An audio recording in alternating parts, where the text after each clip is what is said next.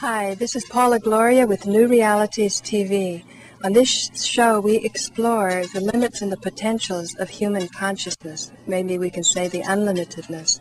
Today, we have a really special guest, Dr. Marshall Rosenberg, who's the founder of a process called nonviolent communication. And I think as we talk to, uh, to Marshall Rosenberg, we'll hear that indeed what we thought was limited in human ability to communicate, to share, and to understand is, I feel, with his method, really unlimited. So thank you, Marshall, for joining us. I'm very glad to. H- how did you develop this process of nonviolent communication? Well, I started it by some questions that had been in me, deep in me, since I've been very young. Uh, my family moved to Detroit, Michigan, just in time for the race riots of 1943. Thirty uh, some people were killed in our neighborhood in four days. We were locked in the house during that time. And this was a powerful learning experience for me as a young boy, that this is a world in which people may want to harm you for no reason other than your skin color. Shortly after I went to school, I found out that not only my skin color could be a stimulus for violence, but my name could be a stimulus for violence. So that's really what got me started in this work, just that consciousness that this is a world where people can want to hurt others for such reasons. And that developed in me a deep interest as a boy. Why is this so? What, what happens to human beings that makes them so violent in regards to such things? And I was fortunate to see that, of course, not everybody is this way. I saw people who were just the opposite, very compassionate, very loving. So I had in my consciousness as a boy growing up to learn about this. Why do some people uh, respond compassionately to others, and why are others so violent? So those questions got me started.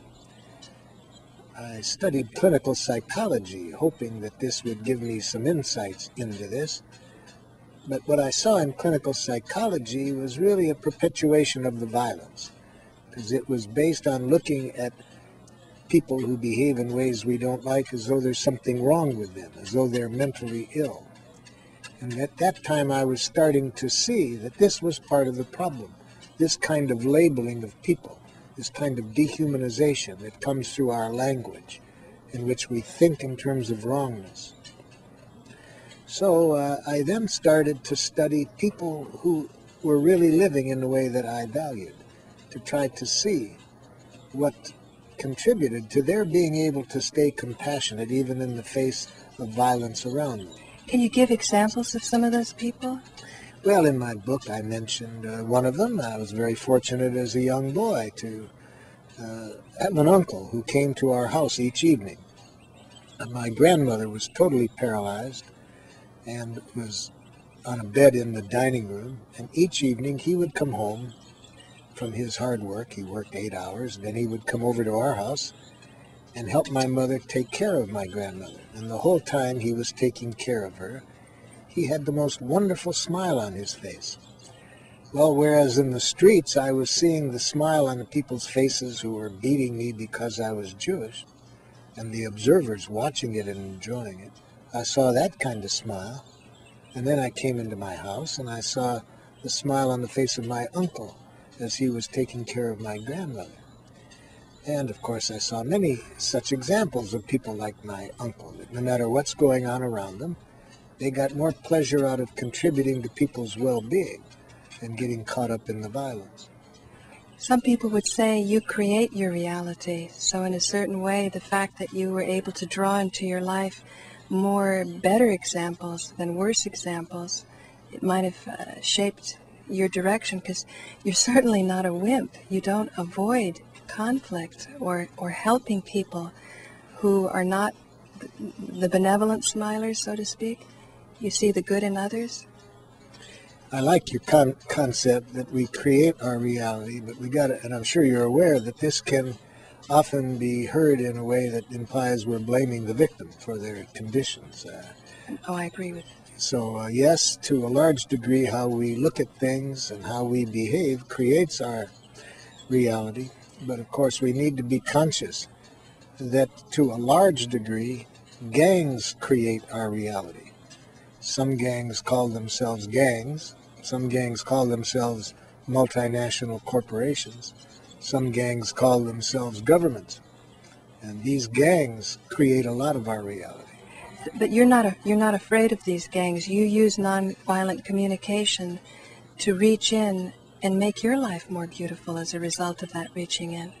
Yes, one of our, one of the aspects of our training is not only to train people to be more compassionate to themselves and to be able to connect with others in a compassionate way, but to transform whatever structures are making it difficult to relate in a compassionate way, to transform the structures, the gangs as I'm calling them, transform them so they support people contributing to one another's well being rather than people competing with each other or dominating each other.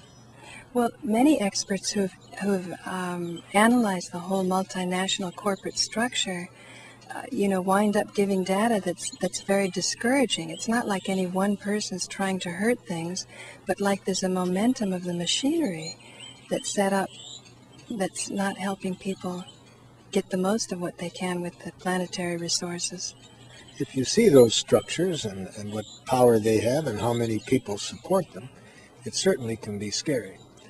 But if you're as fortunate as I am to work in many countries with uh, people who are banding, to, banding together and getting things done in transforming these structures, it's very encouraging, especially in the last few years as more and more people become conscious of how these gangs function and what we can do when we get together to transform them. It's very encouraging. So you help these groups of people to communicate better, and also, can you give an example of how they can communicate with the corporations using your methods? Well, first of all, uh, to get the access to the people who maintain the corporations is a very big step. Uh, so, our training shows people how to use our training to get access to the people we need to communicate with. Uh, almost all of us know someone who knows someone who can get us in touch with the people we need to communicate with. So, but we need to communicate with these people. We need to communicate clearly what our life serving vision is that we intend no destruction of corporations or structures. We want to transform them so that they serve life rather than, whether wittingly or unwittingly, oppress people. So, our training can be shown in how you get this access to people in power positions. Part of our training shows once you have this precious time that they give you, how to make the best use of it, how not to get enemy images in the way so that they think that we are attacking them or accusing them. We want to use that precious time to really find a way to get their needs met and our needs met. Um, another thing, to get that done often requires a team effort. It's not that easy for one person to go through all of the access getting that's necessary, all of the communication that's necessary. So what we need to do is also use nonviolent communication to organize a support team of people working together. But after we organize them, most of the political teams that we see organized, they spend as much of their energy fighting within as putting energy outward to transform the structures. So we show them how nonviolent communication can be used to get our own group to deal with its conflicts in a way that all of our energy doesn't get burned out within, but we have energy left to now go and transform the structures. I, I would imagine that some of these powerful individuals, probably mostly men, who are running the corporations, some percentage of them do become interested from their side in your work and probably ask you to to bring this knowledge into their business? Well, we're working within many businesses, showing them how to look first at their vision. Is it really a life-serving vision or not? Or is it uh, mainly basically making profit for a few stockholders? Right. If so, everybody pays for it in that structure. So uh, we try to then help people see how to transform their vision to be a truly life-serving one.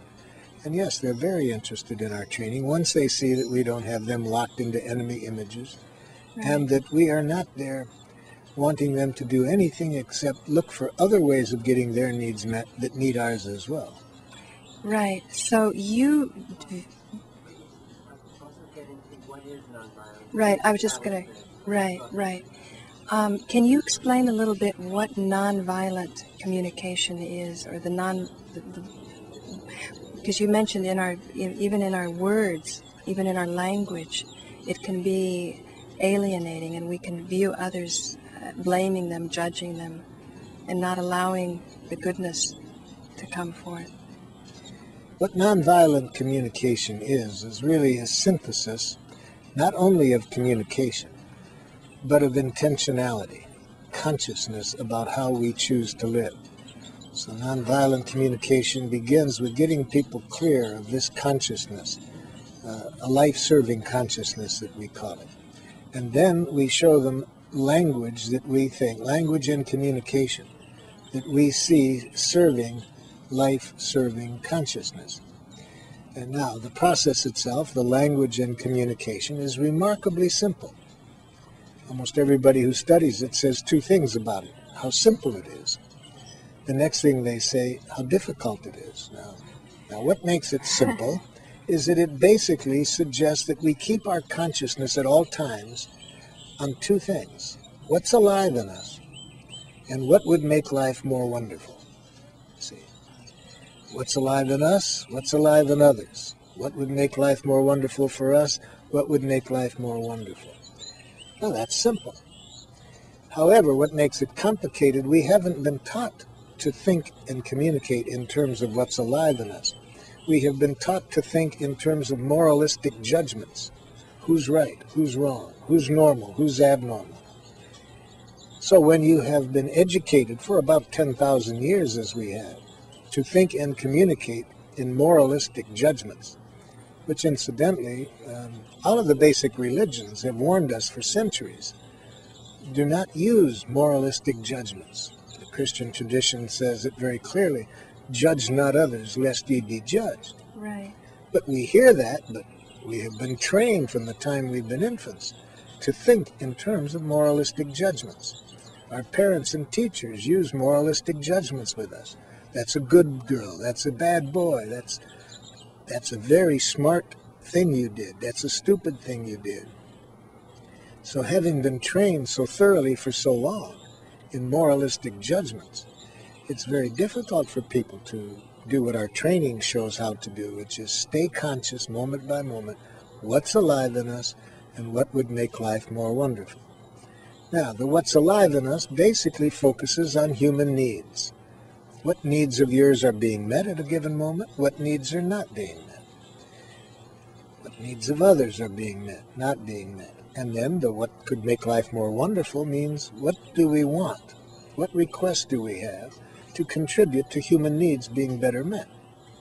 So that's the simplicity of the process. What's alive in us and what would make life more wonderful?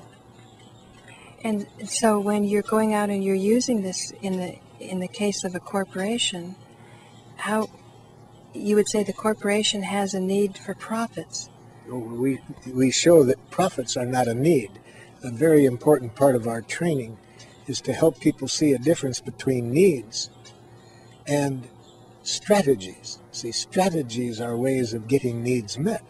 So some people think that profits, financial gain, is a need. No, it's, it's a strategy that might or might not meet certain needs. See, what would be a need of a corporation? Well, uh, the need of the people in the corporation would probably, I hope, be the strongest need that human beings have a need to contribute to life.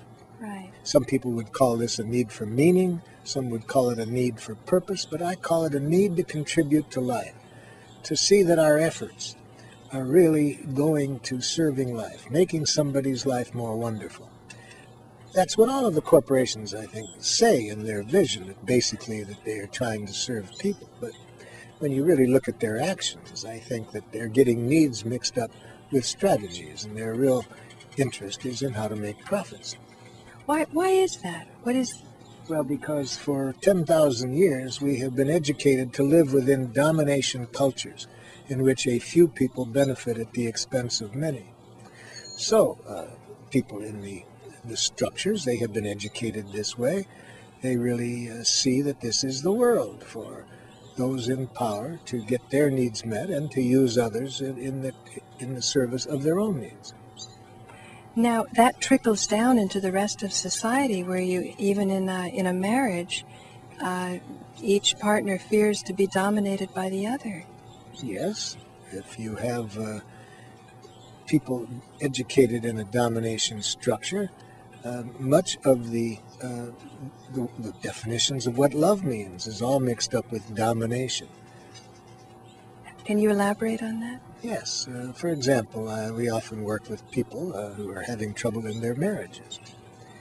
And we ask them first, what are your needs that are not getting met? Uh, one time a woman uh, said to her husband, well, my need for love isn't getting met. And he says, well, I love you. And she says, no, you don't. He says, yes, I do. I said, hold it. What, re- what are you requesting of him when you say that your need for love isn't getting met? What do you want him to do to better meet your need for love? She, she looked at him and said, well, you know. And he says, no, I don't know. Well, she says, it's hard to say in so many words.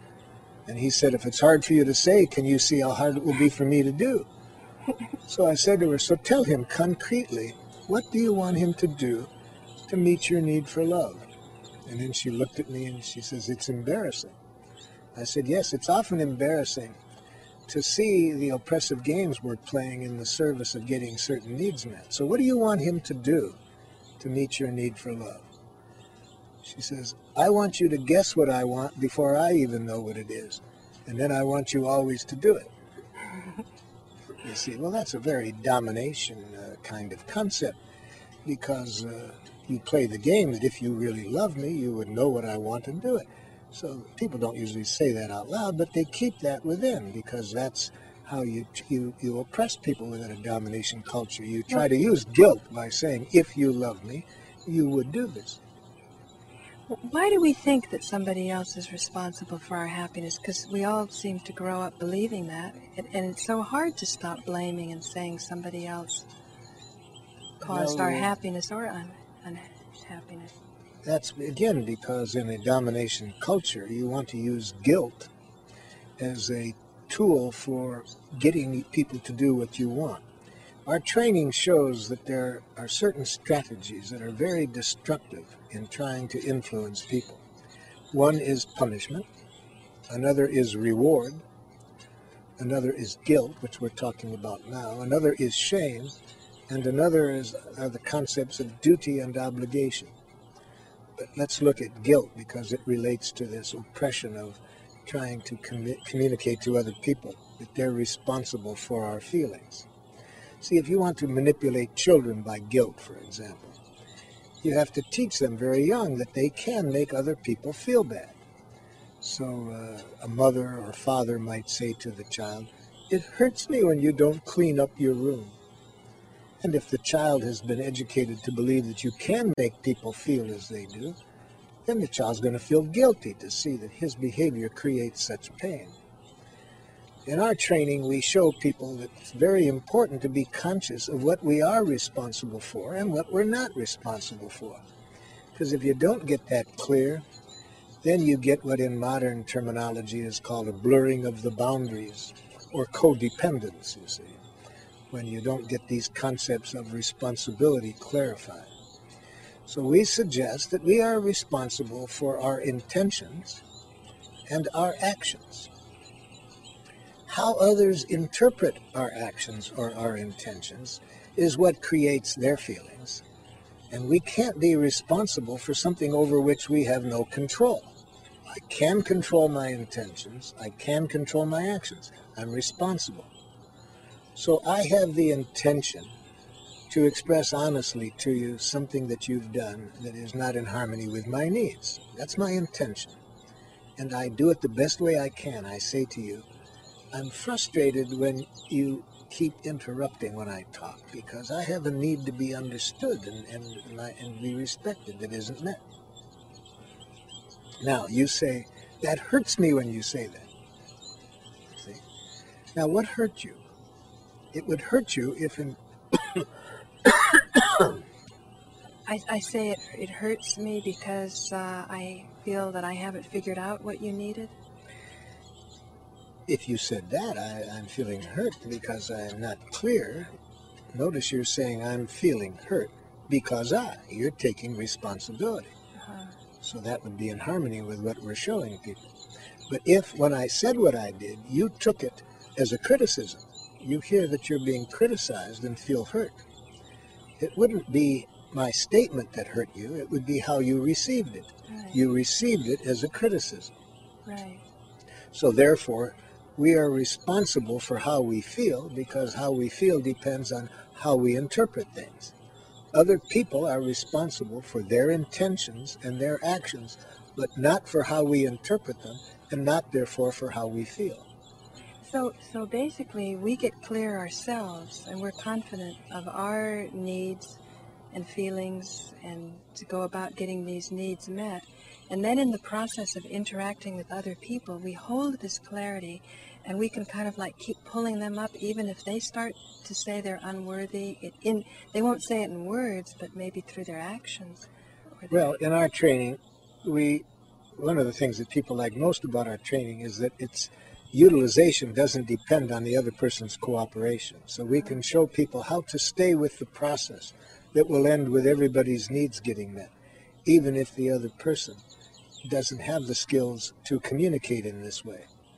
So, for example, in that what we were talking about earlier, if I say to somebody, I'm feeling frustrated when you start to talk before I finish, because I have a real need for, you know, space to communicate. And the other person gets hurt and says, That hurts me when you say that. I might say to the person, Could you tell me what you heard me say?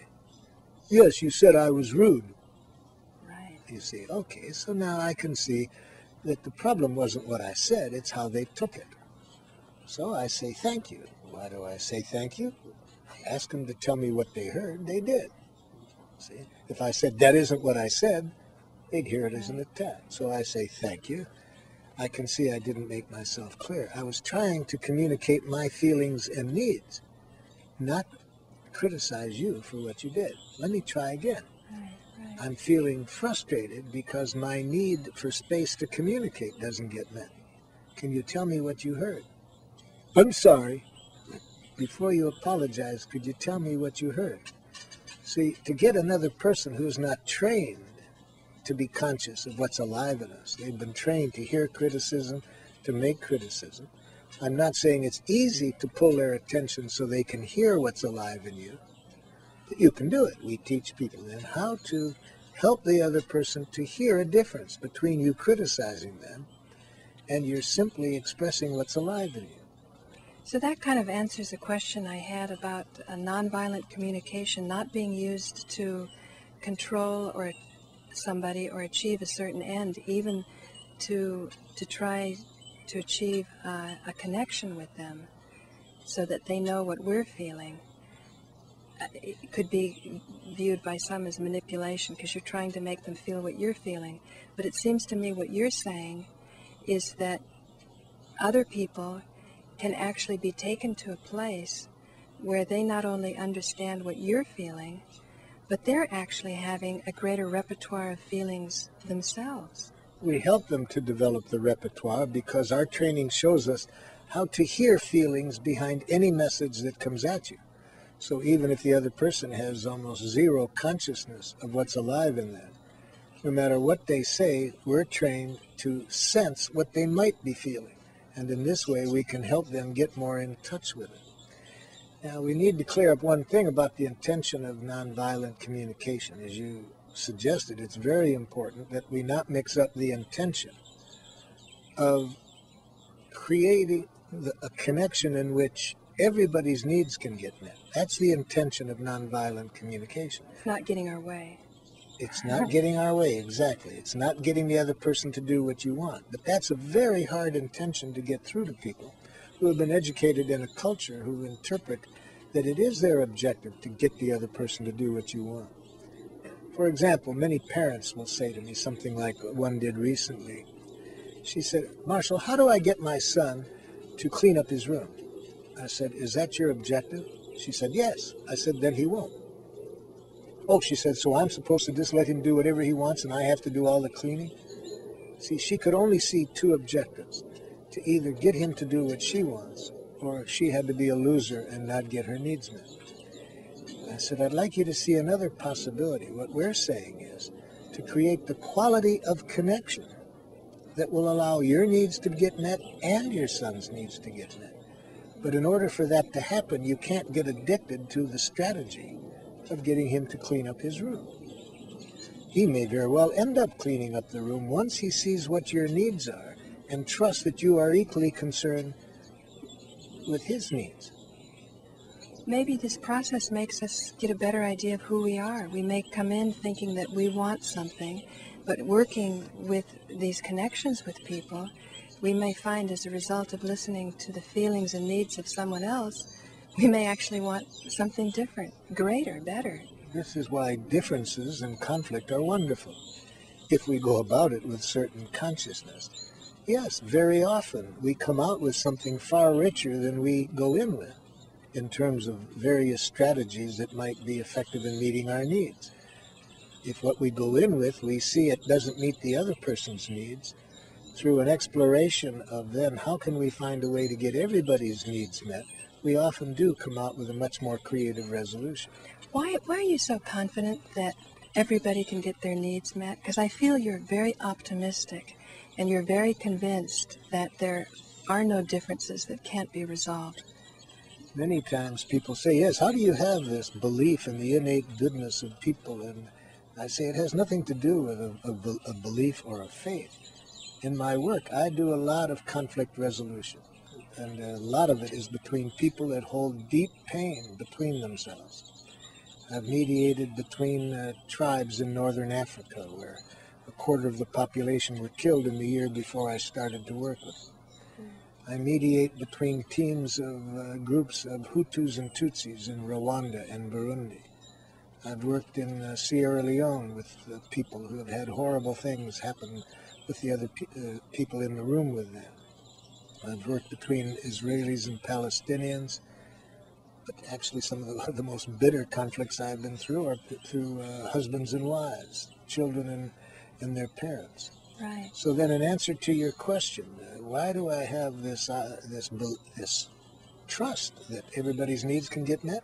Because I find out that when I can get both sides hearing what the other side is needing, what needs of theirs, what human needs are not getting met, you see. And what pain do they feel as a result of that?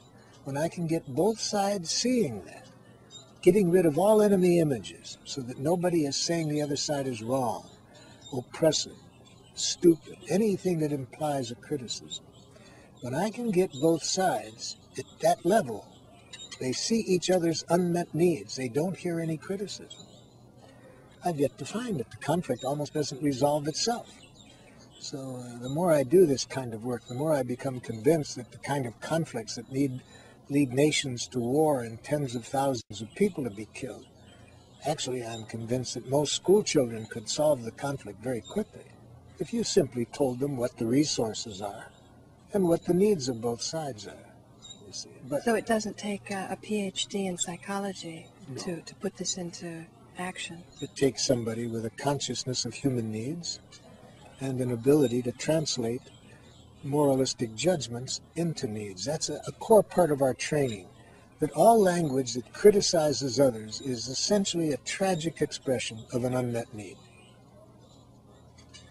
Why is there such a tendency to criticize others to make ourselves look good? because we've been educated for 10,000 years, according to the theologian Walter Wink uh, in his book, The Powers That Be. We have been educated for 10,000 years to maintain domination structures in which a few people dominate many. And such structures require a language of domination, a language in which people at the top who claim to be authorities know what's right, know what's wrong, know who's good, who's bad because those judgments are necessary to determine who deserves reward and who deserves punishment. So we have been educated not to think of our human needs. We have been educated to think in terms of moralistic judgments. But how do we undo that? How do we create a non-domination So the way to undo this, we've got to be careful that the way to undo this is not to say we've got to get rid of this thinking, because getting rid of something creates resistance. What we have to do is get conscious of what do we want to replace it with that will better serve life at less cost. So when we go about systems change in our organization, we're not out to destroy what is or to get rid of it.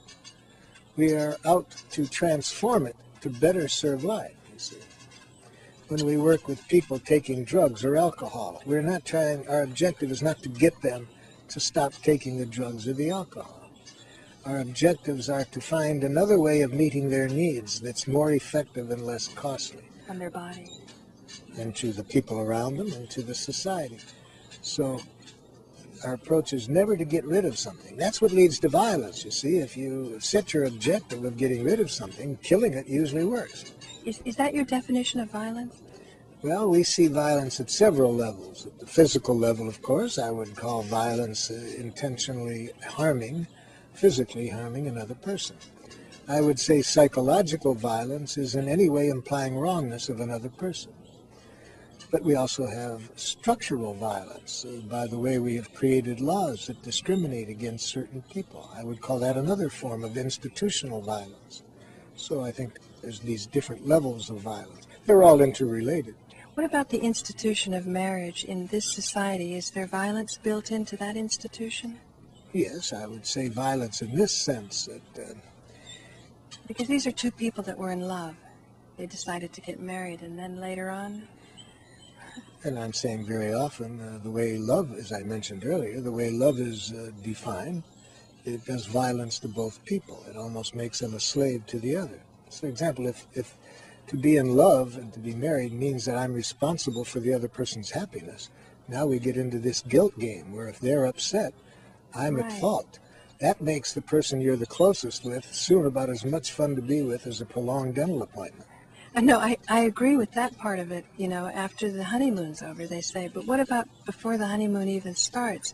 Somebody, a man says, I'm going to take care of you and protect you, and, you know, he big, brings you flowers and roses, and you just tend to have this knee jerk reaction that he's making you happy. Yes. But why? Uh, well, he is probably meeting some of your needs by that, by the flowers, to meet a need to be cared for. That part is beautiful when people do things to contribute to each other's needs being fulfilled. The problem is with the training we get about what it means to be a man and what it means to be a woman. You see, in a domination culture, women are trained that a loving woman has no needs. She sacrifices her needs for her family, for her man. So the loving wife is basically this martyr who has no needs herself but to do for others.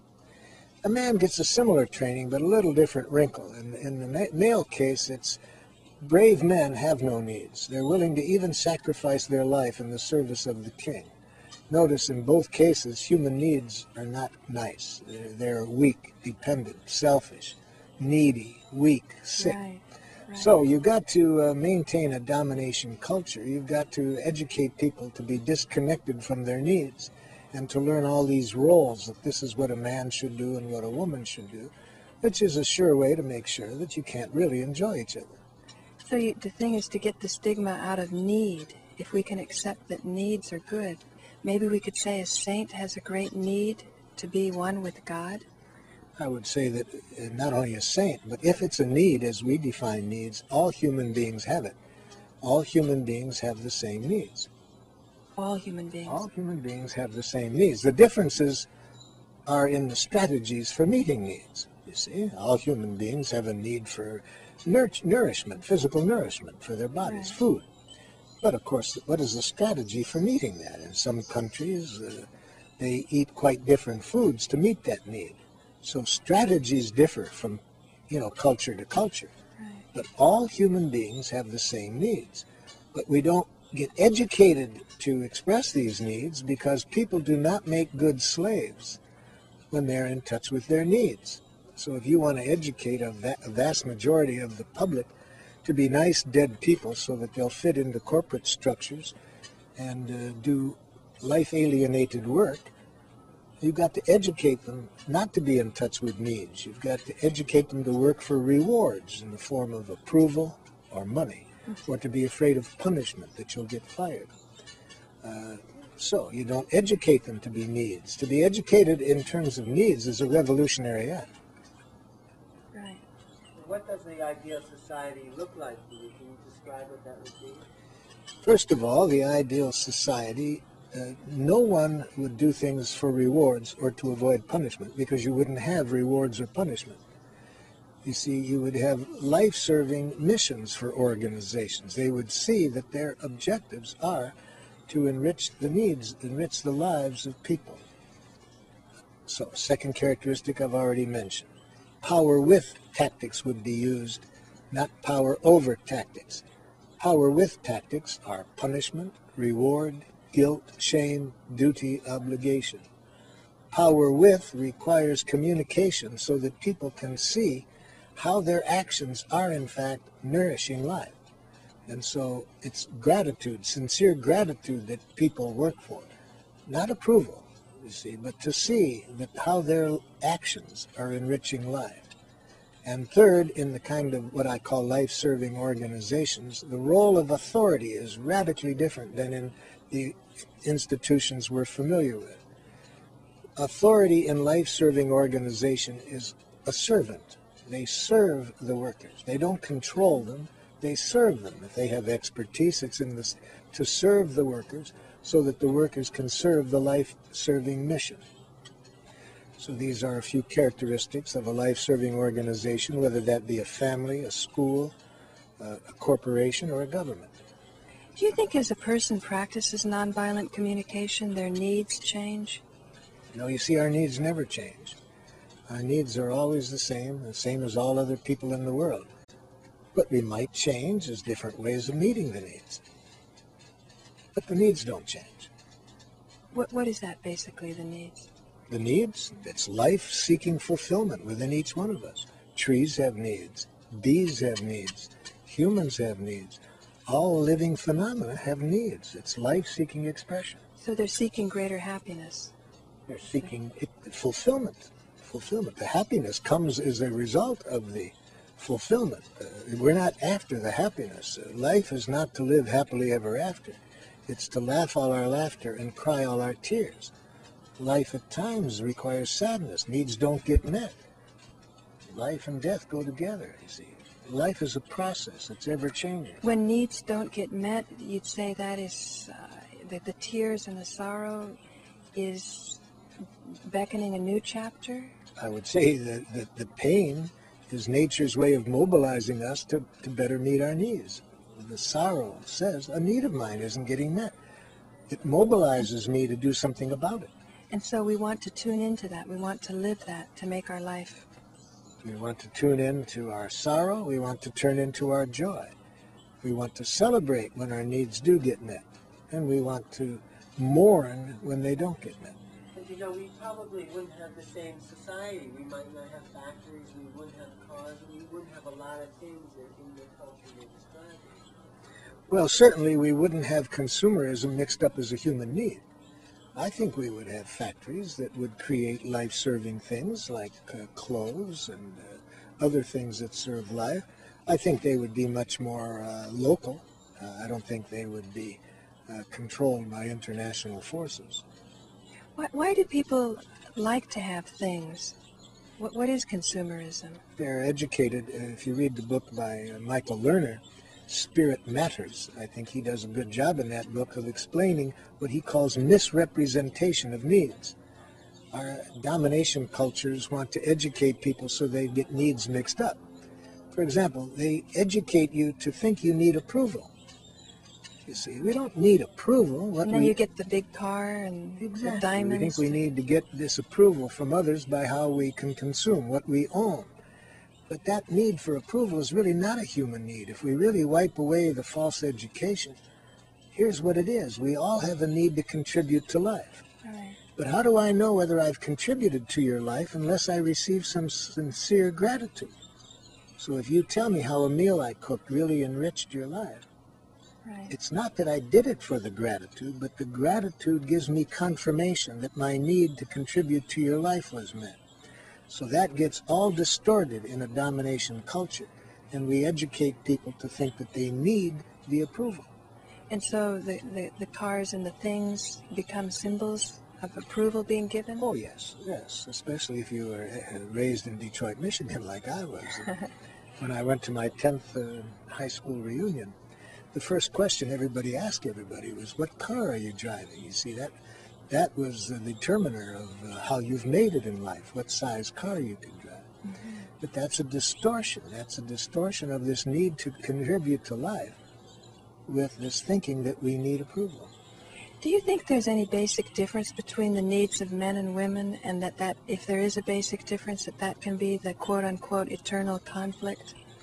Well, as I've said, uh, I think all human beings have the same needs. I think men and women have the same needs. Certainly, cultures uh, teach men and uh, women different ways of getting needs met, and they also teach them it's okay to have some needs if you're a man, but not others, and maybe women get different training but both men and women have the same needs. I'm, I'm thinking of um, beings who talk about enlightenment and liberation, saying that any qualification that you might have is not who you are. You're obviously not the, car, the person uh, defined by the car you drive, or even the person defined by the body that you have. As you learned when you were young, people were not liking you for the color of your skin or religion. And yet it can go even farther that we have no qualification whatsoever, including being a man or a woman.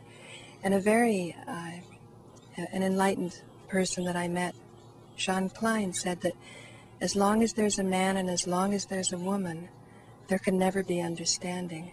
Ask me whether I'm a man or a woman. Are you a man or a woman? Some of the above, none of the above. All of the above and more, of course. It, it sounds like you're describing sainthood. No, I'm just really describing what I think exists. I don't think any label using the verb to be dehumanizes people. Anytime you think of yourself, what you are, or what somebody else is, I think you lose the beauty and the awe and the wonder of this living phenomena. So, uh, one of the things when we work with parents, we show them that the worst thing you can do is see these younger people you're living with as a child the very label child keeps you from seeing the right. full humanness of this person. Right. Um, but I, I still feel that's that's a quality of a liberated human being, sainthood. You, you, you always say you don't have to be a saint to practice nonviolent communication, but I see when I read about it and watch the results, you show people how easy it is to achieve virtue that has been considered exclusive for the very elite. But I see whole cultures that live this way. Then they're all saints by that definition. Read, Mark, read uh, Ruth Benedict's research. There's whole tribes, cultures in the world. They don't teach their people to think of what people are. They don't teach people to label and categorize. Such tribes or cultures have almost no violence. Do, do they have enough spiritual power to protect themselves? Because you talk about the protective use of force also in your teaching. Will, will these will these um, societies survive? That's one of the tragedies that they don't have the weapons. I think they have the, the spirituality that contributes to survival, but uh, other things don't. Uh, they don't have. but, I, but that, that that shouldn't be a problem though with your work. You don't use weapons. No, but if people do that are you're surrounded by, uh, unless you get learn some ways of dealing with them, uh, then you may not survive. So that's one of the hardest challenges we have when we're called upon by such cultures to help them. Uh, for example, uh, I was asked to work with some people from a tribe in Malaysia. Uh, the, my translator, before the day began, we had a very interesting conversation about language because mm-hmm. he said to me, You know, Marshall, if you use the verb to be today, that will be very hard for me to translate because we don't have it in our language. And I thought about that for a moment. You know, it's the first verb we learn to conjugate when we learn. You, you hear good boy, bad boy. That's a right answer. That's a wrong answer. So for me to think for a moment, I said to him, "Well, how can I communicate today if I can't label and categorize people? What if I want to say to somebody, you're selfish?" And he said, Marshall, we just don't think that way. That'll be a real challenge for me. And I said, well, what would you do then if I did call somebody selfish? Well, he said, in our language, Marshall, I would translate it this way. I would say, Marshall says he sees you taking care of your own needs, but not the needs of others. He would like you to take care of their needs too. And I sat there thinking to myself, this is exactly what I teach people. That's exactly the language of nonviolent communication. So then the sad question is, why was I asked to work with them if they do naturally what I teach people around the world to do? The sad reason for that was that this tribe had been living peacefully in the middle of the jungle for several generations, but they were living in amongst trees that have great value in the outside world. So logging interests were destroying their habitat. And their one senator for 60,000 people uh, in the Malaysian government uh, heard of work we were doing in Malaysia, and he asked if I would work with their people to show them how they might uh, communicate with these people around them that are coming in now with this different way of thinking. They think they have a right to this because they paid money for it. They right. think they have a right to use weapons to clear them off the land. So it's a real so challenge to support these people in knowing how to survive in the face of that kind of oppression. That they're protecting the ecosystem that we need, the rainforest. It, I mean, I know you're not talking about the rainforest, but I would imagine the same would be true of tribes living in the rainforests, and we need that air. So there's all kinds of reasons for us to right. uh, help such people learn how to protect themselves and the environment in the face of these uh, forces that are trying to take it away from them. So it becomes imperative that we figure out what consumerism is. That it's that it's not really a need. Yes. Uh, no, consumerism is not a need. We need food. We need food. We need shelter. We need, uh, but we don't need uh, cars. They're, they're, but they can be a helpful strategy if we can find a way to meet what they, the need for mobility which the cars meet. Right. If we can find, and we have technology which could uh, give us that, better, you know, this mobility without destroying the environment. And, and we need to get about developing transportation that can meet our need for mobility without destroying the planet. What, do you have any um, visions or even fantasies because of the cultures that you've seen to bring them to, to this culture, knowledge of what they're doing? Well, yes, I have studied uh, Ruth Benedict and Margaret Mead and other anthropologists to uh, see how cultures have existed in the past, how met, met their needs, uh, the, especially the ones that, at least from anthropological evidence, seem not to have had much violence. I've tried to learn from them what we can bring and learn in our culture? I mean, um, that we should have more shows about these people's lives going in, documentaries maybe? Uh, oh, I think we need to learn from them, yes, very much so. I think we need to learn from people like William Ury and his book, The Third Side, who's gone back and studied such cultures for thousands of years and seen uh, he's seen cultures that didn't have violence. We need to see, have him and others like him share their knowledge and show us what we can learn from those cultures to bring us back to the state where people can get their needs met without violence. It, can consumerism be even something like fishing for compliments? Like you were saying, uh, when a little girl is judged, oh, you're such a sweet little girl, that, that that's actually a disservice to her? compliments and praise, uh, I think, are equally violent as negative statements like insults. Because notice both of them are using the same language form. They are both using categories. We're putting people in a category when we say you're a stupid idiot or when we say you're a brilliant person. We're both, we're dehumanizing the person in both of them. So rather than giving a compliment or praise, our training shows that people will get much more out of your sincere gratitude. If that's what you're trying to do, is give a sincere gratitude. Don't tell people what they are. Tell people specifically what they've done that enriches your life. Express how you feel about that and what needs were met. You'll see that people learn more from that than they do from praise or compliments. Right. But you see, praise and compliments are given for the motive of reward to manipulate. And approval. Approval the same way. It can be used for the purpose of manipulation. Right. What's an example of what you just said about the the gratitude. For example, let's say that I'm a teacher and a student has uh, done a paper, uh, just written a paper. If I say good paper, that's a very good paper, you're a good writer. That has almost first almost zero information value in terms of learning. But if I say the number of facts that you quoted in this paragraph, I felt very delighted with that because it really fulfilled my need for greater clarity about this subject. I've given the student a much clearer idea of how I benefited by this performance. That's what we call sincere gratitude. It's based on needs that were met.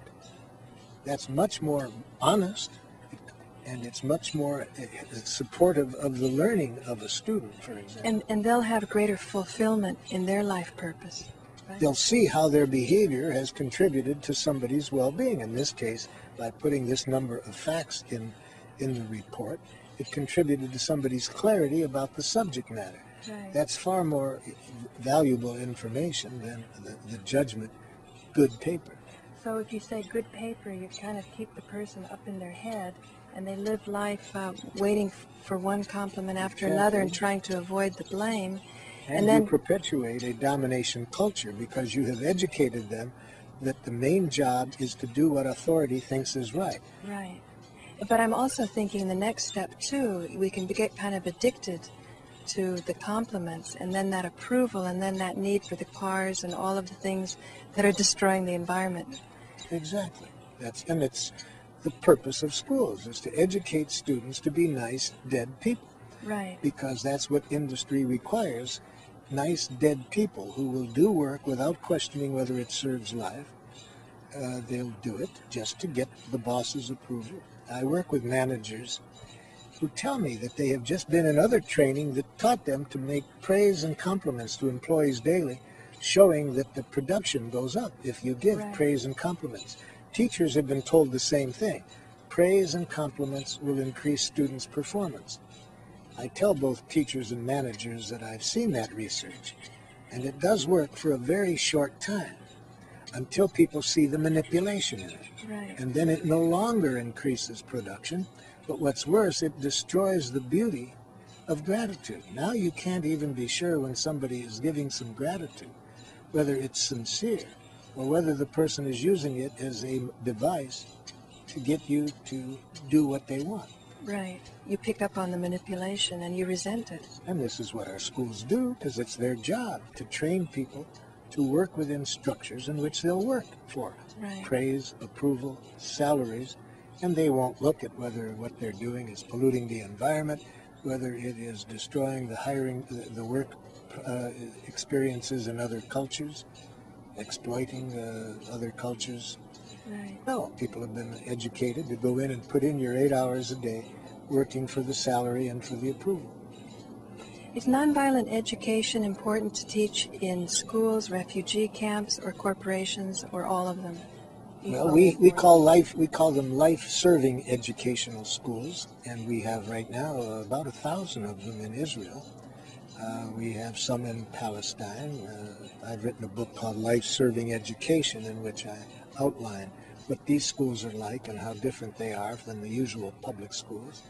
We have a few in the United States. We have uh, some in Italy and some in Serbia, Sweden.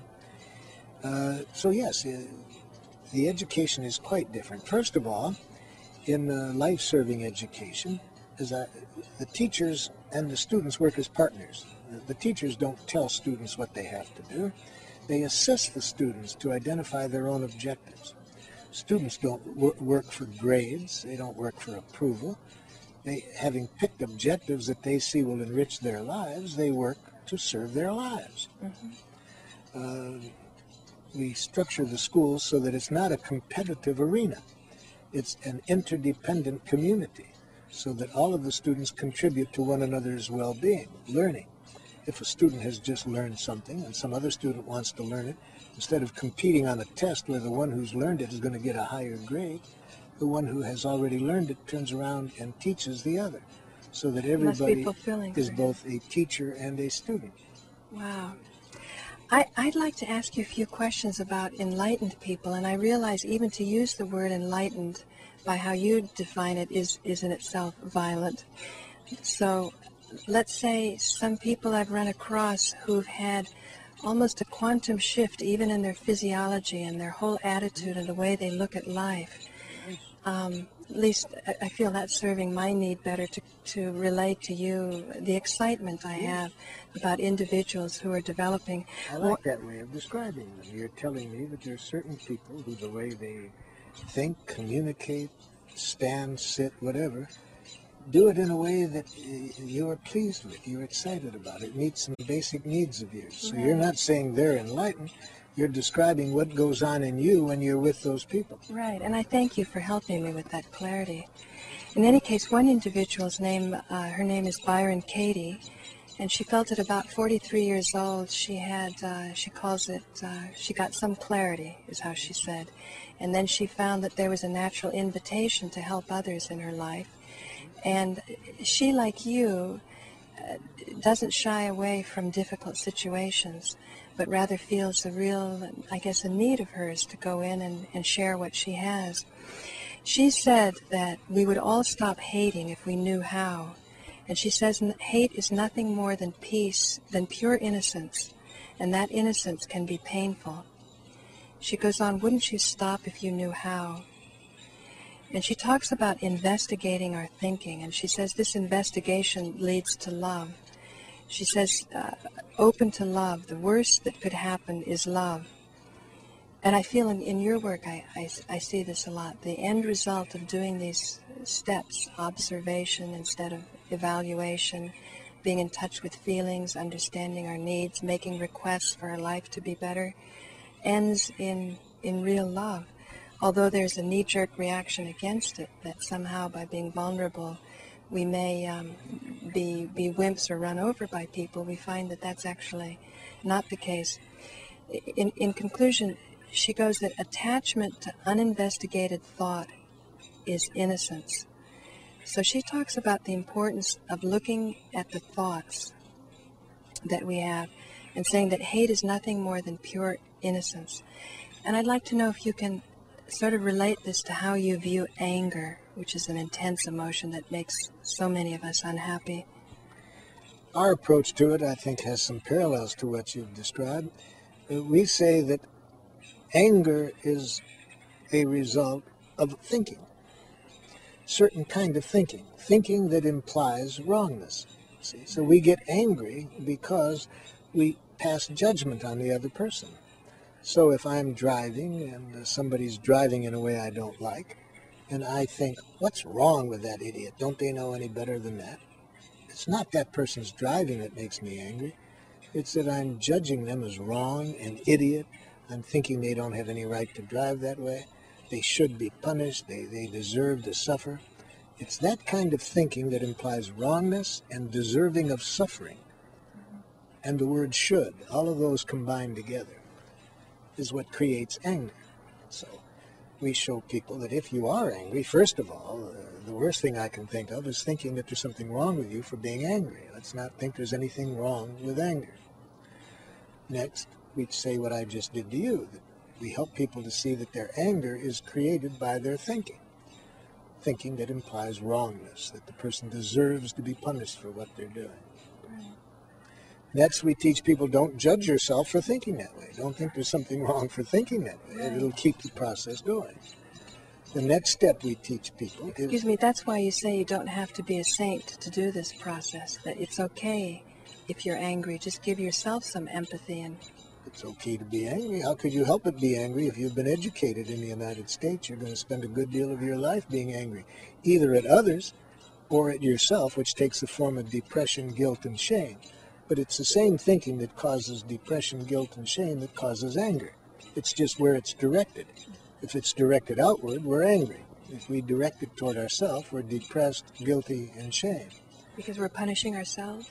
Because we think that what we did was wrong. We think it was stupid. I shouldn't have done it. If you think that way about yourself, you'll feel depressed, guilt, and shame. But in a domination culture, you, you won't be educated to think that you feel that way because you've been educated, you think that there's, you're mentally ill. So we have this destructive metaphor of mental illness, you see. Well, mental illness is not. It's you've just taught people to think in a way that makes them miserable. So back to your question of anger, we teach people how to be conscious of the thinking that makes you angry, just to see it, just to see it. It's not what the other person did. If people follow me in my work, they'd see that it's never what other people do that make you angry. I, I was working in, with some people in uh, Rwanda, and one of the Rwandan women had her whole family killed. I know this woman very well. She's never been angry. She has strong feelings, but not anger. Other people in her tribe are furious with her because she's not angry at the other side, you see. So it's not what others do that make you angry. Right. It's your thinking. She Right. doesn't think in the way that makes her angry. Her, her thinking leads her to use enormous energy now to try to prevent this ever happening to somebody else. If we're angry, the thinking that leads to it leads us to want vengeance and to hurt the other side. So, the next step we teach people after they've identified the thinking that creates their anger, we teach them to look at the need that is being expressed through the judgmental thinking. See, we show people that all judgmental thinking is a tragic expression of a need. So we say to people, when you're angry, be conscious of the thinking that makes you that way. Next, connect with the need that's being lost through all of this judgmental thinking. As soon as they get in touch with that need, they find that they're no longer angry. So judgmental thinking blocks us from feeling our needs or Being- feeling or being feeling anything except the anger? It, it blocks us from being conscious of what need of ours isn't getting met. Our thinking is enemy image. We're thinking of the wrongness of the other person. We're not thinking of what need of ours is not getting met. When we're not in touch with our needs, we're much less likely to get our needs met. At the moment we get in touch with our needs, we cannot be angry. We'll feel scared, powerless, hurt, frustrated, sad. But those are feelings that nature put in us to mobilize us to get our needs met, not to punish others. Now, when I think about my own experience in uh, a work, okay. Yeah, I'd just like to share my personal experience. Um, we were talking about By- Byron Katie's work, saying that we would all stop hating if we knew how. And it seems you've just described to me this process of anger. Do you have any final things to say about uh, her comment that hate is nothing more than pure innocence, and that innocence can be painful? I guess I'm not clear enough about what she means by that to respond to to spontaneously relate it. The way the way I see it is that um, when someone is, is angry, as, as you described, and they're out of touch with their feelings and their needs aren't being met, uh, they haven't really investigated into themselves. However, I know from Byron Katie's work, she's she has something very simple in mind that if you're hating someone, really it's occupying your attention so much so you're not self-realized you're that person realized and you can shift it by taking a look at that discomfort it's a very simple shift that she talks about and and i can see and appreciate but i personally had an experience in a workshop of yours and you didn't conduct it but it was somebody that you trained uh, while I was expressing my feelings to my intimate partner.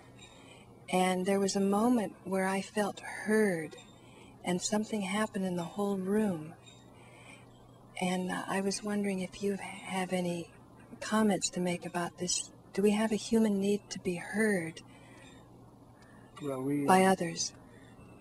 we, we call this need by many things a need to be heard, but the, technically I would say it's a need for empathy, empathic connection, which means being heard in a special way, not intellectually understood, Right. but you feel a presence, you feel the presence of somebody else to what's alive in you.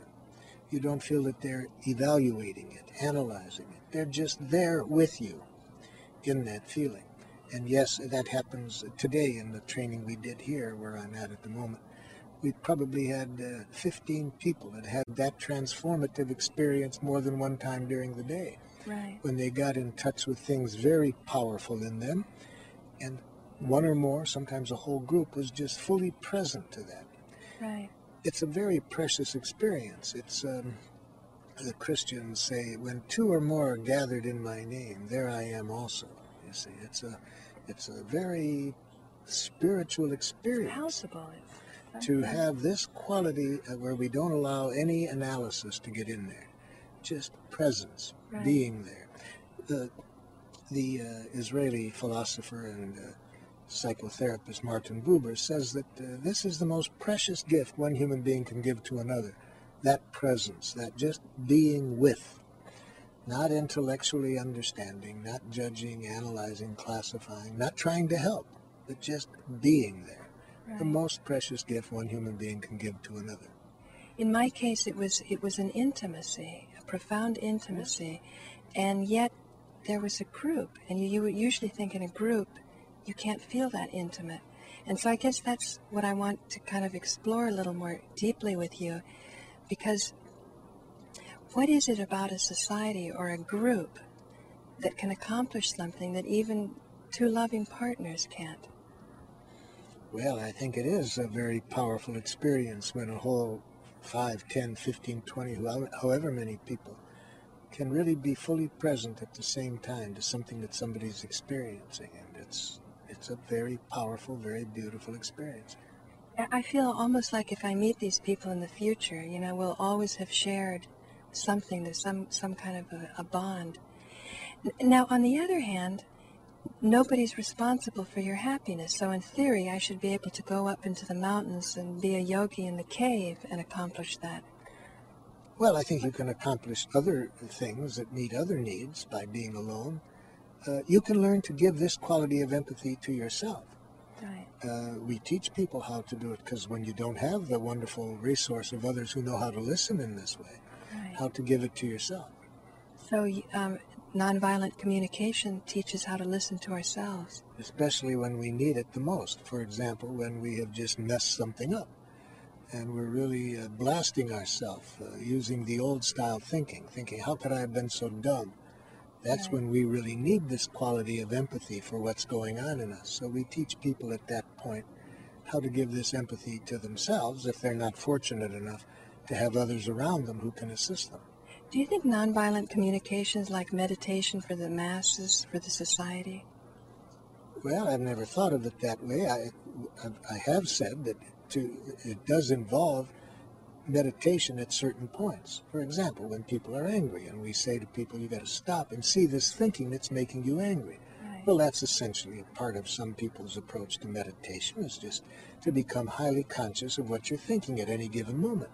So we incorporate that in our training, but I've never thought of the, our training as meditation for the masses. I would say it's uh, a way of being conscious and uh, of how you choose to relate to other human beings.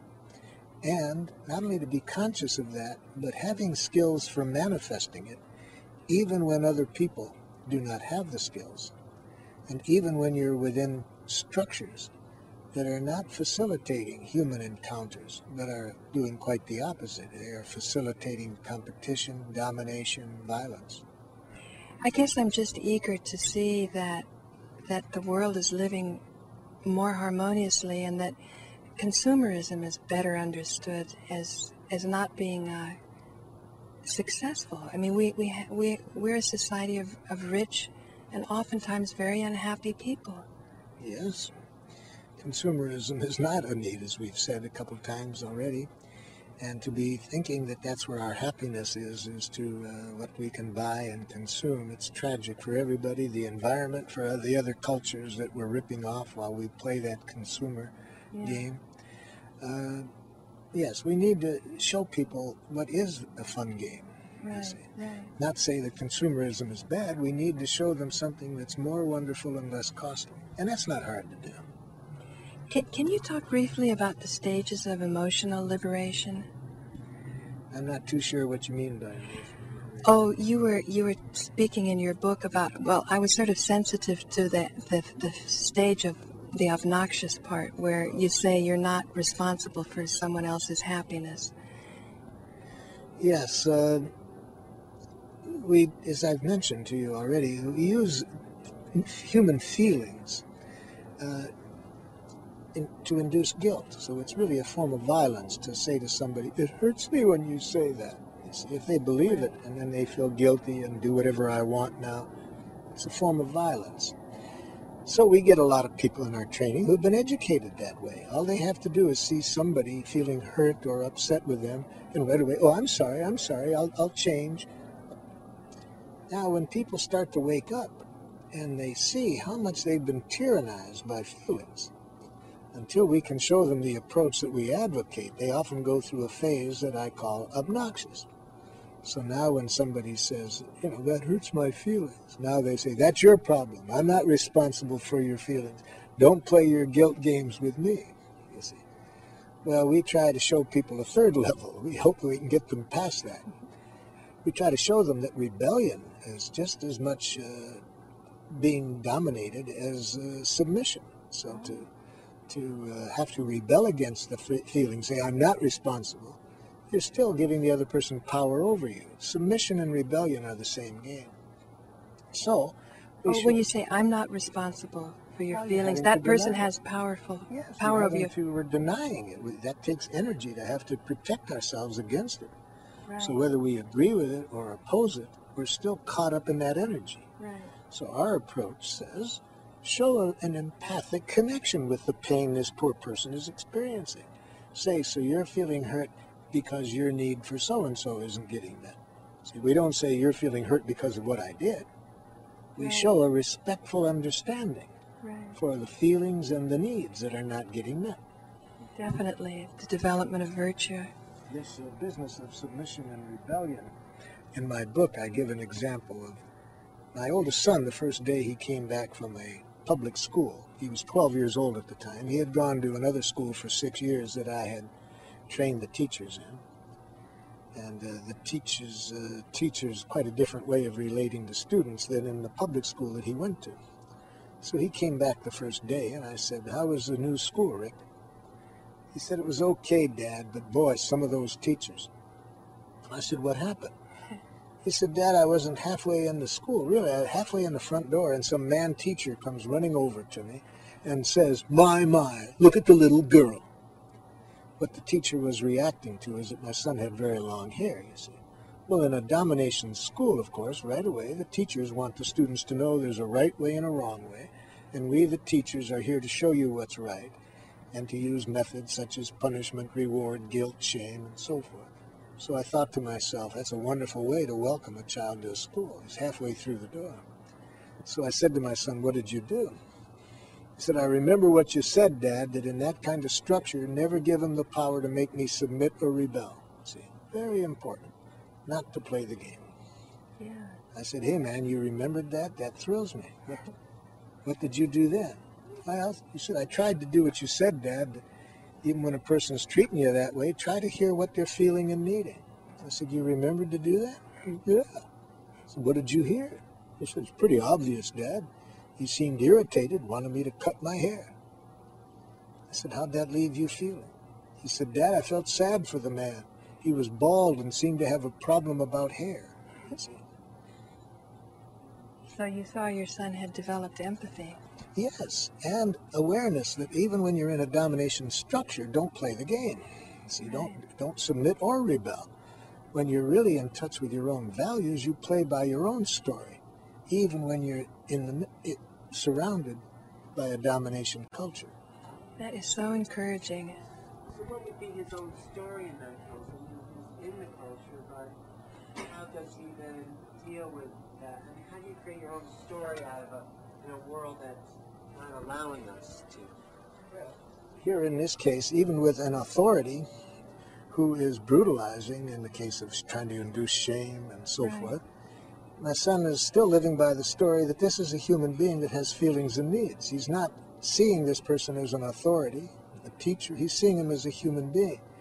He's doing what Etty Hillesum did in her uh, in her diary that she wrote from a concentration camp, uh, talking about how this Nazi guard was brutalizing her and others. But within the midst of that, she tried to understand what kind of pain this man must have been going through when he did that to us. So even though the structure is, is one where the, the guard is brutalizing people with weapons, she's living in a different world. Uh, she's living in the world that Rumi talks about. There's a place beyond rightness and wrongness. I'll meet you there. So you can live in that world no matter what structure you're in. I remember that part in your book, quoting that at the beginning of the book. She also said she was never afraid because she had that ability. Yes. Yes. Yes, Viktor Frankl, uh, in his writings, he spent four years in a concentration camp. In his book, uh, The Birth and, uh, no, in his book, uh, uh, Man's Search for Meaning, uh, he says the people who survived were those who could get their need for meaning met, even in that structure. So, right. Uh, Etty Hillesum is a good example of somebody who had meaning, could find meaning because she had her own spirituality clearly defined. And then, even within that structure, she lived in harmony with it. You know, I'm I'm really honored to know you and the work that you do because I feel that you are allowing those those experiences those people who've been able to achieve this kind of compassion, you're breaking it down so it can be better understood and practiced by others. I, I can't thank gratitude. you enough. I love that gratitude. If I can do that, then I'm very satisfied to take the wisdom these people had and pass it on. If I can do that, I'm very pleased. Well, I definitely feel you're doing it, and I thank you so much for joining us today. It was really fun. Thank you. Can I just ask, you know, you said you've worked with the Palestinians and the Israelis, so why is there still trouble over there? Oh, well. well, of course, the work I'm doing there, uh, I started in 1988. I found a team of Palestinians and a team of Israelis that I felt sh- we shared the same perspectives, and I brought the, that both teams to Switzerland for so we could intensively work together and uh, develop a team that could work together. So we've been working together for about 12 years. No, we haven't solved the problem in the Middle East, the violence, but uh, we do have a thousand schools in Israel now functioning in harmony with our principles. So if we look 30 years into the future, I think our work, I would hope that it would make a big uh, contribution. Uh, in addition to that, I've worked with the police. Uh, we've uh, worked with uh, all the doctors in refugee camps in Palestine. So, no, we haven't solved all of the, the, the violence there yet, but we're making contributions to the society. And just today, in fact, this lunch I had uh, with a woman who has access to uh, Shimon Peres, and he's got a copy of my book on his desk. And she has access to him, and now we're going to be talking about concretely what we can do now at the political level to get them to start thinking and communicating differently. So you never know. But don't, don't both sides have the same need? Don't they both want the same piece of land? I mean, how do you Notice resolve How do you find needs, they both have the same needs. There's no question about it. But the, the, the same piece of land is not a need. That's a strategy, you see. Uh, so that's why, uh, yes, if you think, how can that be solved? It can't be. But if you say, if you do what I do when I do mediation, I don't even talk about how to divide up the land until there's a connection, a connection at the need level, to get both sides to see that they have the same need. Now they'll start wanting now to justify why they have the right to the land. And I, in my mediations, I would say, but what are our needs? Let's look at the needs, you see. Uh, you know, that's been argued for how many centuries? We're not going to solve you know, who has the right on that basis. But if we can get both of you clear what your needs are, we can meet everybody's needs. Uh, but when you look at the what we call these communications that they have, it's not a.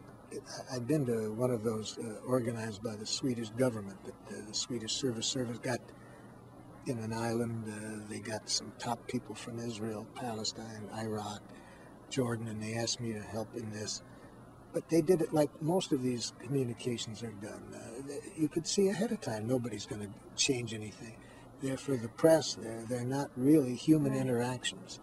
Uh, in fact, they're usually not even looking at each other when the other person's talking. They're off with their own people, what they're going to say back. They're not even right. listening. So it's not a kind of communication.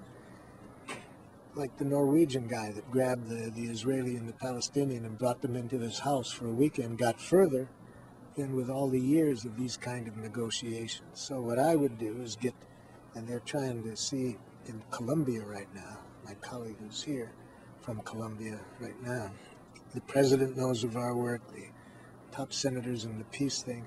They would like us to be in a room with the leaders from all sides, not with the usual kind of communication, but with my help to connect at the need level, to see each other as human beings, get rid of all this rhetoric. what, what would you do then? Take because there's a certain diplomatic protocol, um, and I know you've you would escape it. I'm saying they can do that if they want, but if they really want my help, I would say let's just get into a room and let me do what I did with these uh, ch- uh, chiefs in um Nigeria. See, one quarter of the population killed in one year. A, a Christian tribe and a Muslim tribe. I start with, I'd like to hear from either side whose whose needs are not being met in this conflict. A Christian uh, chief screams across the table, You people are murderers! They scream back, You've been dominating us for 80 years. We're not going to tolerate it. You see, I ask for needs. They're giving me enemy images. Right. My job is to translate these judgments into needs. So I said to the chief who screamed murderer, Chief, are you saying that your need for safety isn't met at the moment and you want some agreement that no matter what the conflict, no violence would be used? He thought for a minute.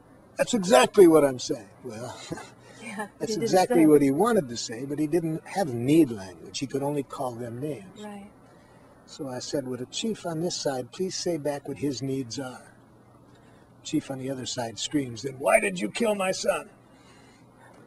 I said, Chief, we'll get to that in a moment, but would you please just first tell me what his needs are? He couldn't. I had to repeat the needs. I had to repeat them three times. Finally, he hears it. Right. Then I translate his judgments into a need. I get this side to hear it. Just to get that far it took about an hour because they kept screaming at each other. But after one hour of my just translating judgments into needs, one of the chiefs that hadn't spoken uh, jumped up and looked at me and said, because they spoke Hausa, a language I don't speak, so I had to wait for my translator. I thought I had stepped on a cultural moray or something. But when I heard the message, I loved it. The translator said, The chief says we can't learn this in one day to communicate this way. If we know how to communicate this way, we don't have to kill each other, you see. So it took people in a totally different culture about an hour to see that if you can just say what your needs are, get rid of these enemy images, we can resolve the conflicts. So, yes, in Israel and Palestine, the big problem would be you see, it took my colleagues six months to get both chiefs into that room. And not both chiefs, there was about 12 on each side. 12, it's, you know, he, six months he went back and forth to both sides, using our training to empathize with the fears that kept them